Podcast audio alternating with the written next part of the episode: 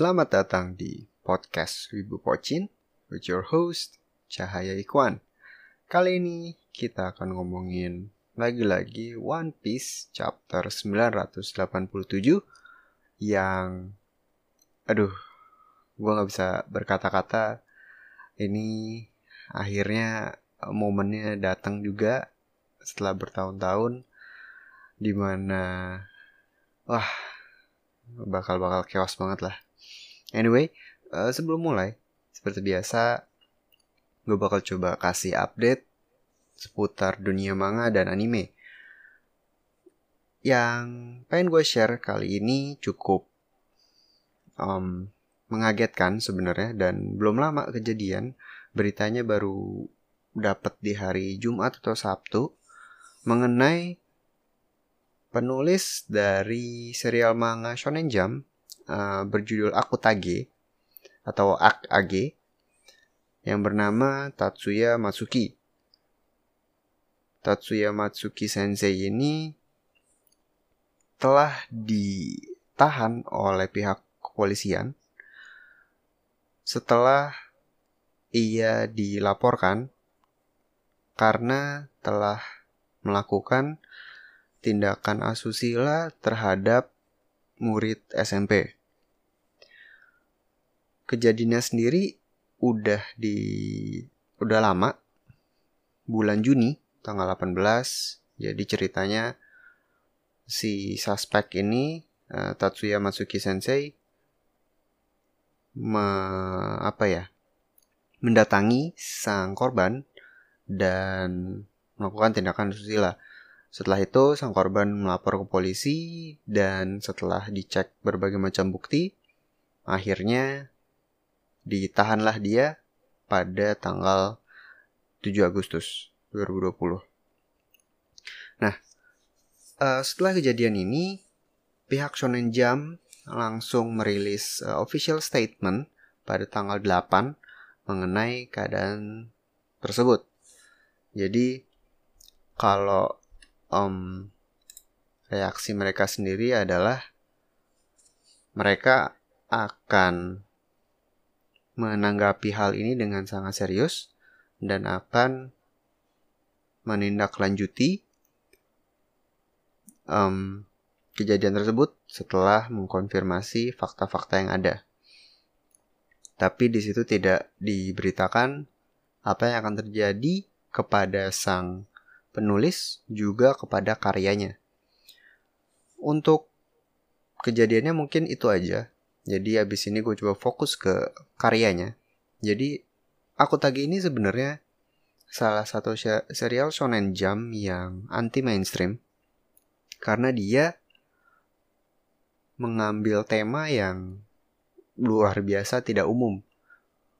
Jadi kalau misalkan Bakuman bisa dibilang nggak umum karena membahas komik di dalam komik, ini lebih beda lagi karena yang diangkat temanya adalah mengenai dunia acting. Dan jujur ini serial yang bagus karena somehow um, aspek-aspek dari dunia film dan acting bisa digambarkan dengan bagus dalam serial ini. Serialnya sendiri udah jalan sekitar um, 3 tahun uh, chapternya sendiri udah 120-an, 130-an. Untuk popularitas belum lama ini gitu kan setelah ya karena Kimetsu udah tamat, Haikyuu dan juga Promise Neverland, sekarang dia udah mulai stabil di top 5. Jadi um, dari karyanya sendiri sebenarnya sayang sih kalau ini nggak dilanjutin karena um, memang beda di antara serial Shonen Jump yang lain. Terus tapi kita belum tahu sih apa yang bakal terjadi dengan karyanya. Tapi kalau sampai benar-benar di terbukti dia bersalah terus ditahan, mestinya sih Shonen Jump juga akan melakukan tindakan yang serius mungkin seperti memutus kontraknya yang artinya komika sendiri tidak bisa dilanjutkan gitu kan. Nah, emang sih mereka belum dapat adaptasi anime tapi um, menurut gue tinggal dikit lagi sampai dapat gitu.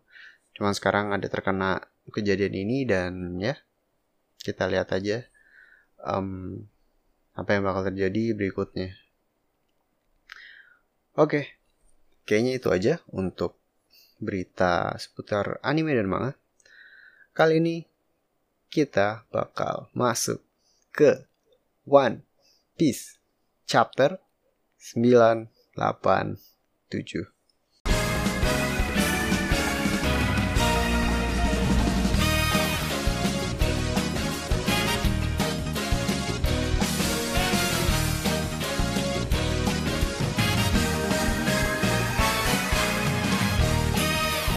Oke, okay.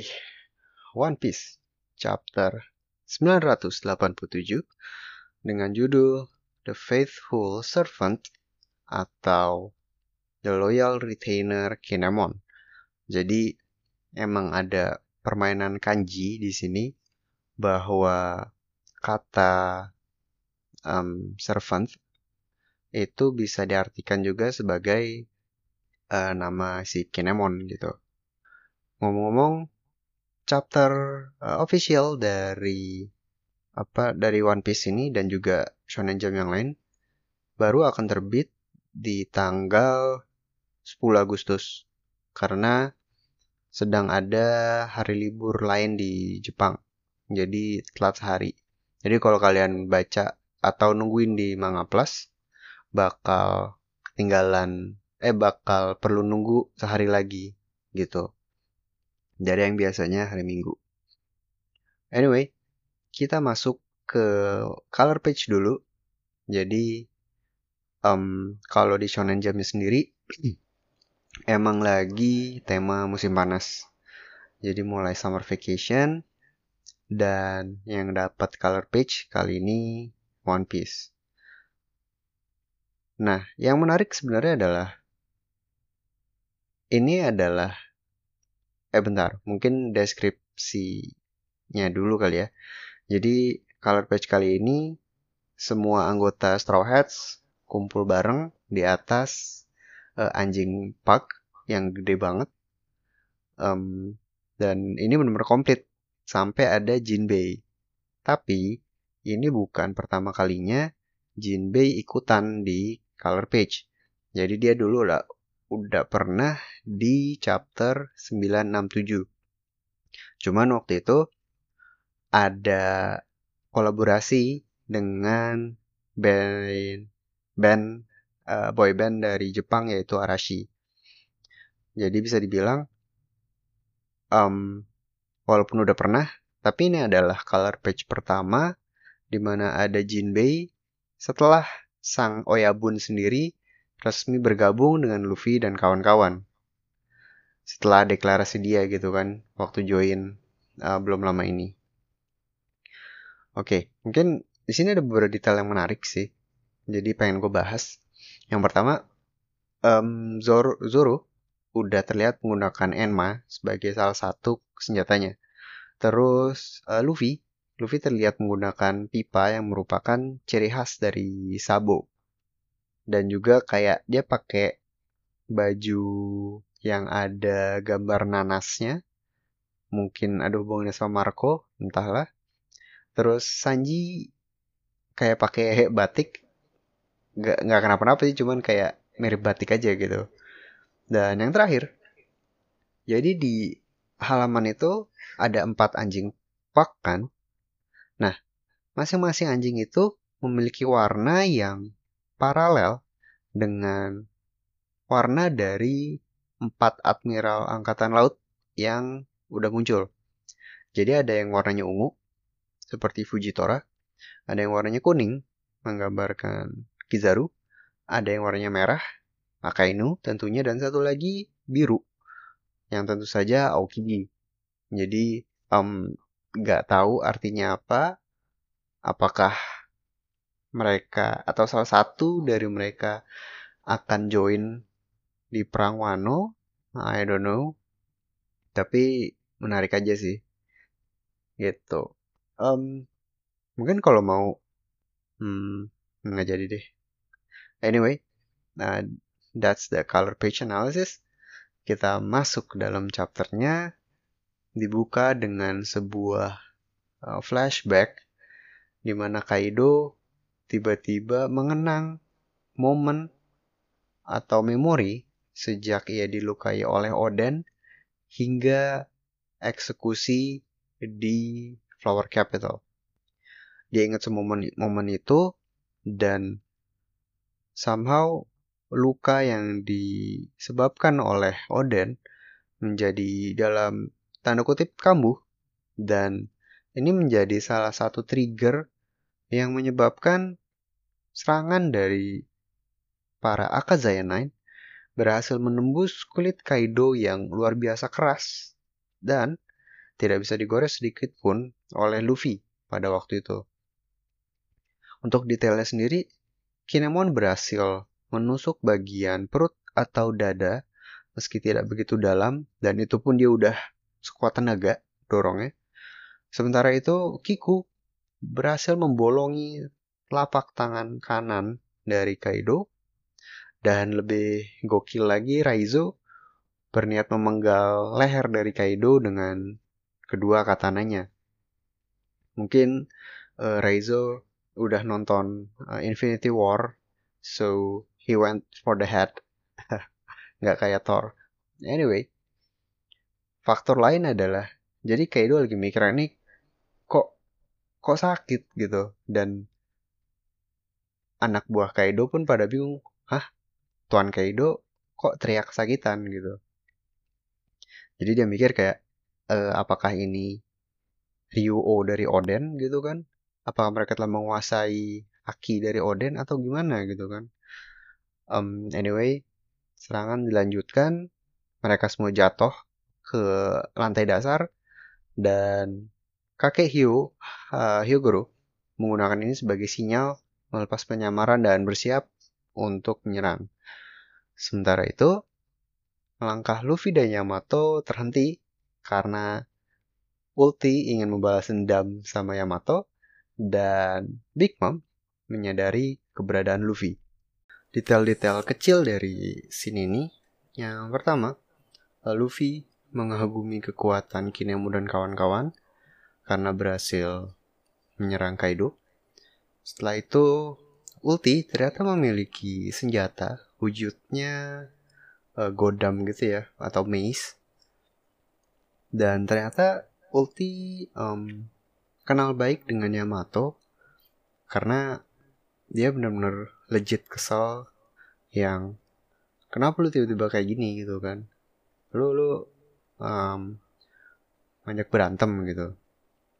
Dan ternyata kroco-kroco bis pirates juga yang kayak eh tuan Yamato eh tuan muda Yamato uh, bokap lu diserang tuh uh, tolong bantuin dan ya Ternyata um, dan ternyata baru kali ini Yamato menyatakan secara terbuka kalau dia ingin menentang ayahnya.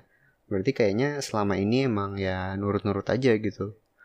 Cuman ya thanks to Luffy dan karena Borgolo juga udah um, hancur. Jadi dia udah menetapkan hatinya lah gitu. Terus uh, satu lagi adalah Luffy yang dengan santainya menolak Yonko karena bilangnya lagi sibuk. Ini sedikit jadi sedikit keinget sama momen uh, Hashirama dan Madara di di Naruto. Di scene berikutnya karena karena Big Mom fokus sama Luffy, Nami dan Carrot berhasil lolos dari genggaman para homies. Yang yang artinya Sanji akan punya kerjaan atau peranan yang jauh lebih penting nanti. Jadi udah bukan nama Tinami atau Carrot lagi gitu. Seperti yang ya gue pikirkan sebelumnya. Terus Kaido udah bangkit lagi.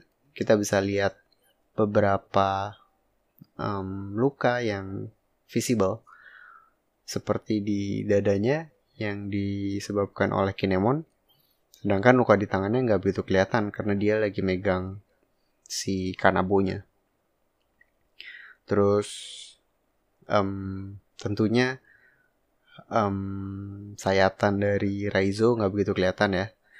Karena ya kalau berhasil udah selesai pulang. Pulang semua archive kelar gitu. Jadi di sini Kaido sudah uh, menenangkan dirinya dan dia tersadar gitu bahwa selama ini ketakutan dari Orochi adalah sebuah kenyataan walaupun gak ada dasarnya. Jadi Kaido tiba-tiba memberikan sebuah rekap yang menurut gue ya ini bikin merinding sih. Kalau kalau kalian emang ngikutin dari awal terus masuk ke New World, masuk ke satu-satu arc-nya pelan-pelan itu wah jadi kalian tuh jadi kayak mengingat satu-satu momen-momennya apa yang yang yang leading to this point gitu jadi Skaido mulai dengan penghazard gitu. Terus highlightnya Kinemon. Di mana itu memang momen pertama di mana Kinemon dan Momonosuke bertemu dengan Luffy dan juga Lau. Waktu itu Kinemon bahkan belum bisa dibilang manusia, wujudnya cuma pantat yang bisa ngomong gitu kan. Gara-gara kekuatannya Lau. Dan akhirnya di situ mau dibantuin sama Luffy dan dimulailah petualangan mereka. Berikutnya ke Dressrosa, tempat mereka bertemu Kanjuro yang untuk konteks aja, Kaido baru tahu mengenai pengkhianatan Kanjuro nggak sampai 10 chapter yang lalu dari Orochi. Jadi di Dressrosa kan memang yang ditangkap Kanjuro, tapi itu bukan sengaja. Itu emang nggak tahu aja si si Joker, si Dovi sama Kaido. Dan akhirnya Zou di mana Raizo disembunyikan oleh suku Ming dengan sangat luar biasa, prosesnya sangat mengharukan, pengorbanan yang dilakukan juga luar biasa dan it was leading to one of the best plot twists I've ever seen in One Piece. Itu keren banget sih. Dan balik lagi, um, terus Kaido lanjut juga dia dia breakdown. Jadi ada yang ngikut dengan Luffy di bayang-bayang bajak laut. Ada yang menahan selama 20 tahun seperti Denjiro dan Ashura Doji. Ada juga yang melompati waktu karena Toki dan um, berusaha mencari cara untuk uh, mengumpulkan pasukan. Nah, balik lagi ini ini semua tuh bikin bikin bikin merinding karena setelah build up dan plot-plot kecil dan akumulasi bertahun-tahun dari Pang Hazard, Pang Hazard itu arc kedua dari New World loh. Udah 7 tahun, 8 tahun mungkin. Dan akhirnya kita tiba di momen yang udah disebut-sebut akan terjadi. Sekarang udah udah ada di depan kita gitu. Jadi um, gue gue gue entah kenapa scene itu tuh memberikan ya kesan tersendiri lah terus juga hmm, Kaido bilang bahwa nggak ada gunanya minta tolong sama bajak laut karena eventually you will be betrayed and left. Dan ini sedikit nyambung sama waktu Kaido jatuh kan Big Mom kayak wih seru banget nih. Mati nggak tuh orang? Ngomong gitu ke Kaido padahal mereka lagi aliansi dan itu mungkin menunjukkan ya hubungan mereka yang aliansi memang aliansi. Tapi begitu ada kesempatan langsung saling sikat. Dan itu juga kenapa mungkin Kaido bilang kayak gitu. Ditambah lagi uh, Rocks Pirates kan juga kayaknya bubarnya tidak baik-baik. Jadi kemungkinan ada sebuah konflik juga sih di situ. Anyway setelah Kaido bilang gitu um, surprisingly Kinemon stand up to him dan mengatakan bahwa Luffy adalah pria yang akan menguasai lautan. Dengan kata, dengan kata lain, um, Raja Bajak Laut.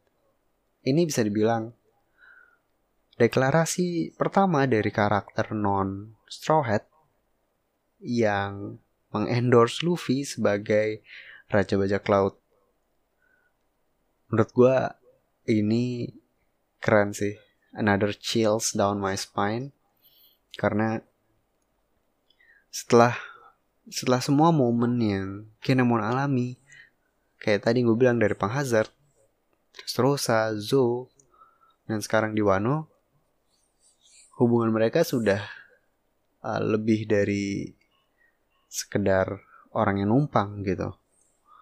Dan ini bakal ah keren banget sih. Cuman jadi jadi takut juga kalau kalian tahu red flag gitu ya. Kok kayaknya Kinemon akan menemui apa ya? Menemui akhirnya gitu loh. Karena dia chapter ini kok kayak keren banget jadi agak-agak takut gitu. Anyway uh, moving on to the next scene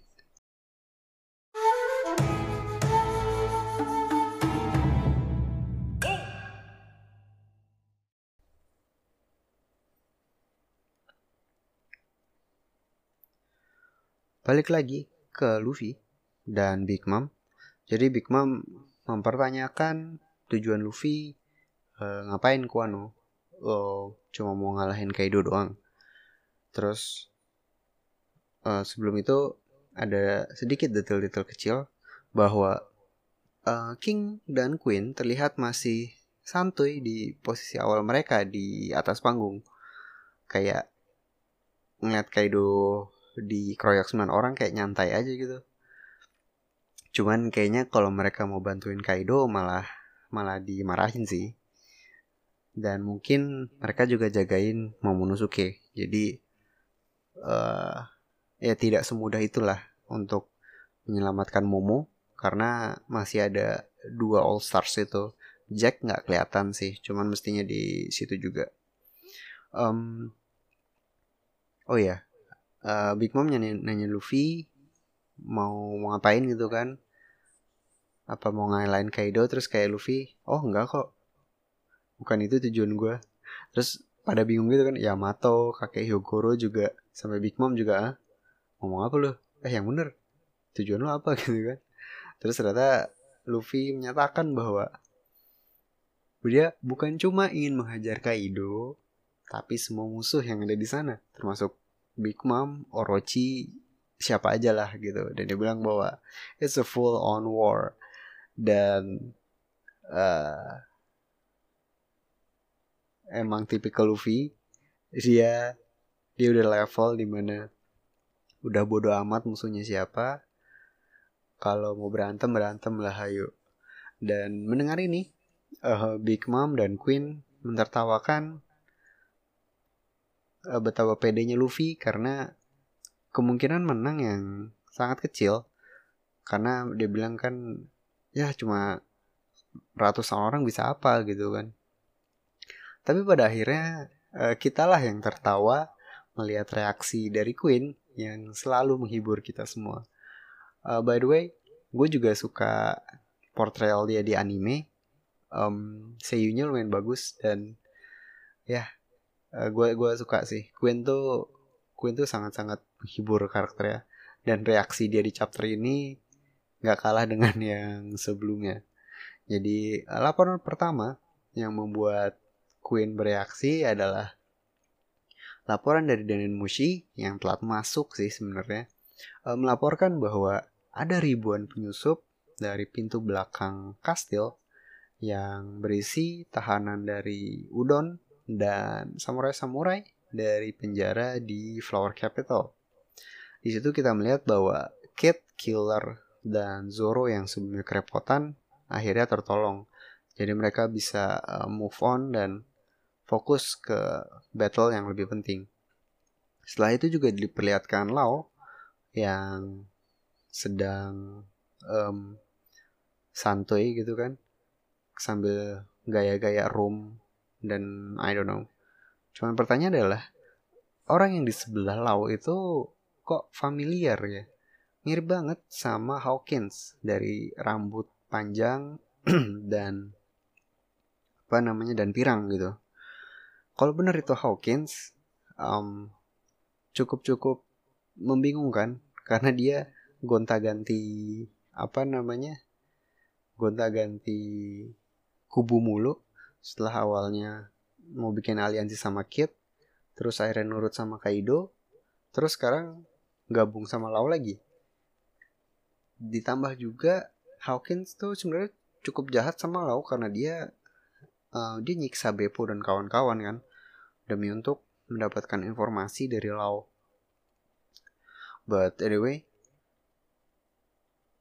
karena cuma kelihatan rambut belakangnya doang ya kita mesti nunggu sih apakah itu um, benar-benar Hawkins yang lebih penting adalah yang terlihat jelas adalah dua sosok berikutnya yang gue pribadi sudah menggadang-gadang akan menjadi duel perdana dari arc Perang Wano ini. Tapi ternyata ada sebuah nakama power yang dikeluarkan oleh Oda. Ternyata Marco dan Perospero malah join bareng lewat pintu depan. Dan um, ini patut dipertanyakan sih. Karena mungkin pertama yang paling penting Marco ngomong apa gitu kan. Apa yang dia bisikan ke, ke kuping si orang ini gitu kan. Um, tapi memang faktanya Paraspero tidak setuju dengan aliansi ini dan dia menolak dengan tegas gitu. Jadi um, mungkin Marco memanfaatkan keinginan Perospero yang ini. Cuman misalkan Perospero apa ya dia berhasil bilang ke Big Mom kalau Big Mom jangan aliansi gitu. Terus apa yang bakal terjadi? Apakah bakal ada poros ketiga gitu kan? Yaitu Big Mom dan Perospero yang akan membuat perangnya jadi lebih chaos atau atau gimana gitu karena jadi three way battle yang tapi yang jelas Marco sendiri pasti punya rencana sih yang yang tujuannya menguntungkan pihak aliansi. Jadi ini bakal menarik banget sih setelah kita tahu alasannya. Atau mungkin sesimpel kayak daripada balap eh daripada balapan daripada berantem si Perespero kayak ah bodo amat gue sama lo gue mau ketemu Big Mom dan menghentikan aliansi ini gitu terus kayak minimal Marco juga kayak entahlah uh, mungkin dia juga pengen ketemu entah Luffy atau siapa dan jadi malah balapan entahlah. Tapi gue penasaran sih agak-agak random gitu. Meanwhile setelah mendengar semua berita ini akhirnya Queen uh, come to his senses uh, senses sorry dan mengumumkan bahwa Onigashima berada dalam keadaan darurat. Batalkan makan-makannya, kita diserang. Dan dengan iri, perang resmi dimulai. Anyway, mau shout out dulu untuk my boy Lau. Um, karena bisa dibilang rapot untuk rate di Pulau Onigashima ini uh, A+. A plus untuk Lau karena berhasil memanfaatkan keliaran dan kecerobohan Luffy menjadi senjata, yaitu membuat dia mendistrak um, pestanya gitu kan. Jadi tim yang lain bisa menyusup lewat berbagai tempat dan kalau kalian gak sadar, raid ini 100% sukses loh. Gak ada yang ketahuan, semua Kazaya tiba di poin yang sama Kanjuro kalah dan kan benar-benar Kaido baru sadar bahwa ada raid setelah Akazaya udah masuk semua gitu. Saat semua sudah terlalu telat. Jadi ini 100% sukses dan bisa dibilang uh, kudos untuk Lau. Jadi nggak sia-sia lu kenal sama Luffy sejak Pang Hazard uh, bangga cukup bangga gue sama lu karena setelah berkali-kali di um, dihancurkan rencananya akhirnya kali ini berhasil gitu oke okay. um, anyway Kaido mendengar tantangan Luffy ternyata dia dengar gitu dan ia menerimanya dengan senang hati kayak oh lu menantangin gue oke okay, let's go dan tiba-tiba dia berubah jadi mode naga dan pergi ke atap dari Onigashima sambil diikutin sama Akazaya Nine sambil apa dia nempel di ekornya gitu kali ya. Sementara itu Kinemon berterima kasih pada Luffy karena akhirnya momen ini bisa terwujud setelah yang gue bilang tadi setelah build up yang sangat sangat jauh gitu sementara Luffy-nya sendiri dia bilang dia dia bakal nyusul kayak kayaknya karena mau ngurusin Big Mom dulu. Dan ya kita sampai di halaman terakhir sebuah panel yang yang menurut gue menggambarkan a final boss fight. Akazaya 9 menghadap Kaido yang sedang menjadi naga diiringi oleh background salju dan bulan purnama. Tidak disangka-sangka ini akan menjadi pertarungan pembuka dari perang puncak Wano. Sebelum kita ngomongin itu, masih ada satu poin yang ingin disampaikan oleh Neko Mamushi. Jadi, mundur sedikit, seperti yang kita tahu, pasukan Kinemon dan Denjiro yang menyerang dari sisi timur dan barat, ada yang berpencar di tengah jalan. Jadi sebagian lanjut ke pintu belakang, sedangkan setengah lagi naik menuju atap. Awalnya gue kira mereka itu bakal terjun untuk memberikan serangan kejutan. Ternyata, mereka atau lebih tepatnya, Nekomamushi, telah mempertimbangkan fakta bahwa Kaido sulit sulit untuk bertarung dalam wujud naga, apalagi kalau berada di dalam ruangan. Jadi, mereka sengaja menyiapkan pasukan untuk standby di atap. Jadi tujuannya emang sengaja ditaruh di situ. Dan ternyata berhasil. Kaido naik, Akazayana naik. Dan bukan cuma itu. Pasukan yang ditempatkan ditempatkan di sana bukan pasukan biasa karena mereka semua merupakan suku Mings seperti Neko Mamushi dan Inuarashi. Terlihat juga uh, Sicilian sebagai salah satu sosok yang siap bertarung di situ sebagai salah satu uh, commander dari pasukan Mings lah. Dan ya langit malam yang cerah ditemani bulan purnama. Dengan senyum yang lebar bagaikan Cheshire Cat dari novel klasik Alice in Wonderland, pada chapter berikutnya kita akan melihat tidak hanya satu ataupun dua, melainkan puluhan wujud sulong dari suku Mings. And with that, the war is on.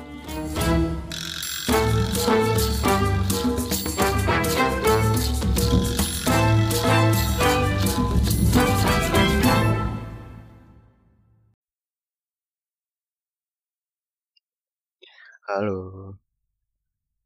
Masih dengerin? Ini adalah sesi afterthoughts um, di mana sebenarnya masih ada yang pengen gue bahas tapi tadi pengen coba sosok uh, dramatis untuk memberikan hype dari chapter 987 jadi um, beberapa hal yang ketinggalan itu lebih mengenai uh, sulong form sih. Jadi seperti yang kita tahu Sulong form ini um, eksklusif dimiliki oleh suku Mings sebagai bentuk power up yang cuma bisa diaktifkan pada saat bulan purnama. dengan menggunakan kekuatan ini um, kemampuan fisik mereka akan meningkat berkali-kali lipat dan mereka akan jadi jauh lebih cepat, jauh lebih kuat dan menjadi aset perang yang mengerikan. Pertama kali kita melihat wujud sulong menjadi kenyataan itu adalah pada chapter 888 di um, Cake Island saat Carrot uh, berusaha melindungi Straw Hat dan uh, BG dari kepungan bajak laut Big Mom. Uh, fun fact, kalau kalau kalau chapter depan 988 beneran bakal diliatin wujud sulong dari Nekomamushi, Inuarashi, dan Minx yang lain, maka ini akan menjadi sejenis um, perayaan dari pertama kali kita melihat wujud sulong yang gue sebut tadi. Di pas 100 chapter antara Carrot pertama kali menggunakan wujud sulong dengan um, sulong dari Nekomamushi dan lain-lain gitu. Just fun fact. Um, terus ngomong-ngomong uh, sulong ini kan eksklusif sama Minx. Jadi sebenarnya gue penasaran sama Beppo. Beppo terakhir masih ngikut sama Lau. Tapi dia lagi di um, dalam ruangan sih. Sedangkan memang bulan purnama aja nggak cukup. Mereka harus melihat langsung ke bulannya. Makanya emang nyari tempat terbuka. Dan makanya kalau nggak salah waktu itu biar Carrot bisa mengendalikan dirinya dia ditutup aja matanya gitu biar nggak ngeliat lagi uh, si bulan purnama jadi uh, ya semoga Beppo somehow tiba di atap Kastil Onigashima dan berubah jadi sulong karena nggak tahu sih penasaran bakal jadi sangar apa ternyata malah jadi lucu gitu terus juga um, another afterthoughts kita masih banyak karakter yang belum muncul loh uh, di Onigashima sendiri jadi yang pertama Frankie sama Brooke sejak mereka masuk ke Onigashima nggak pernah kelihatan. Yang kedua, anggota Tobi Roppo, yaitu X-Drake. No idea. Sejak rapat sama Kaido, tiba-tiba dia hilang dan cukup yakin dia ada suatu eh, rencana rahasia. Karena dia merupakan bagian dari Angkatan Laut, yaitu SWORD, unit khusus ya. Yang terakhir, um, our favorite um, spy in Straw Hats, yaitu Sanji kita semua uh, tahu bahwa setiap Sanji menghilang beberapa chapter itu pasti ada ada ada sesuatunya dari zaman di Little Garden terus di Alabasta dengan jadi Mr. Prince terus misi solo dia menyelamatkan uh, Robin walaupun akhirnya ditemenin sama Usopp dan Frankie ya yang belum join pada waktu itu Terus juga di Enies Lobby dia dia um, menyelamatkan hampir semua orang ya di situ. Dan berhasil mengalahkan bukan mengalahkan menghalau kapal-kapal angkatan laut yang akan menyerang mereka. Jadi um, gue sangat yakin Sanji tidak hanya sekedar, mencari e, wanita-wanita penghibur dan pasti bakal hype banget begitu nanti. Satu dari empat karakter ini muncul gue yakin bakal bakal hype banget sih gitu. Um, satu lagi mungkin um, ide yang sangat bodoh. Jadi yang jadi solong ini kan banyak. Ditambah ada Nekomamushi dan Inuarashi gitu. Um, Kaido menurut gua ya bakal bakal kerepotan banget sih. Dan dia bakal cari cara untuk mengcounter wujud sulong. Uh, what if? Ini ide bodoh. What if Kaido menghancurkan bulan dengan jurus Kamehameha dia. Jadi Solongnya bisa berhenti. Mantap kan? Terus terus um, karena bulannya hancur, tiba-tiba ada yang turun dari langit. Tidak lain tidak bukan adalah Enel. Karena seperti yang kita tahu, um, di di di ending dari Skypiea kan sebenarnya uh, Enel pergi ke bulan sebenarnya. Dan di cover story pun ditunjukkan petualangan dia di bulan gitu. Jadi kalau bulan yang basically sekarang jadi rumahnya Enel dihancurin sama Kaido ya turunlah dia ke ke ke Blue Sea dan jadi makin liar. Tapi nah nah nggak mungkin. But anyway nah those are the afterthoughts of chapter 987 988 mestinya nggak ada break. Jadi kita bisa langsung um, baca lanjutannya minggu depan so yeah. thank you for listening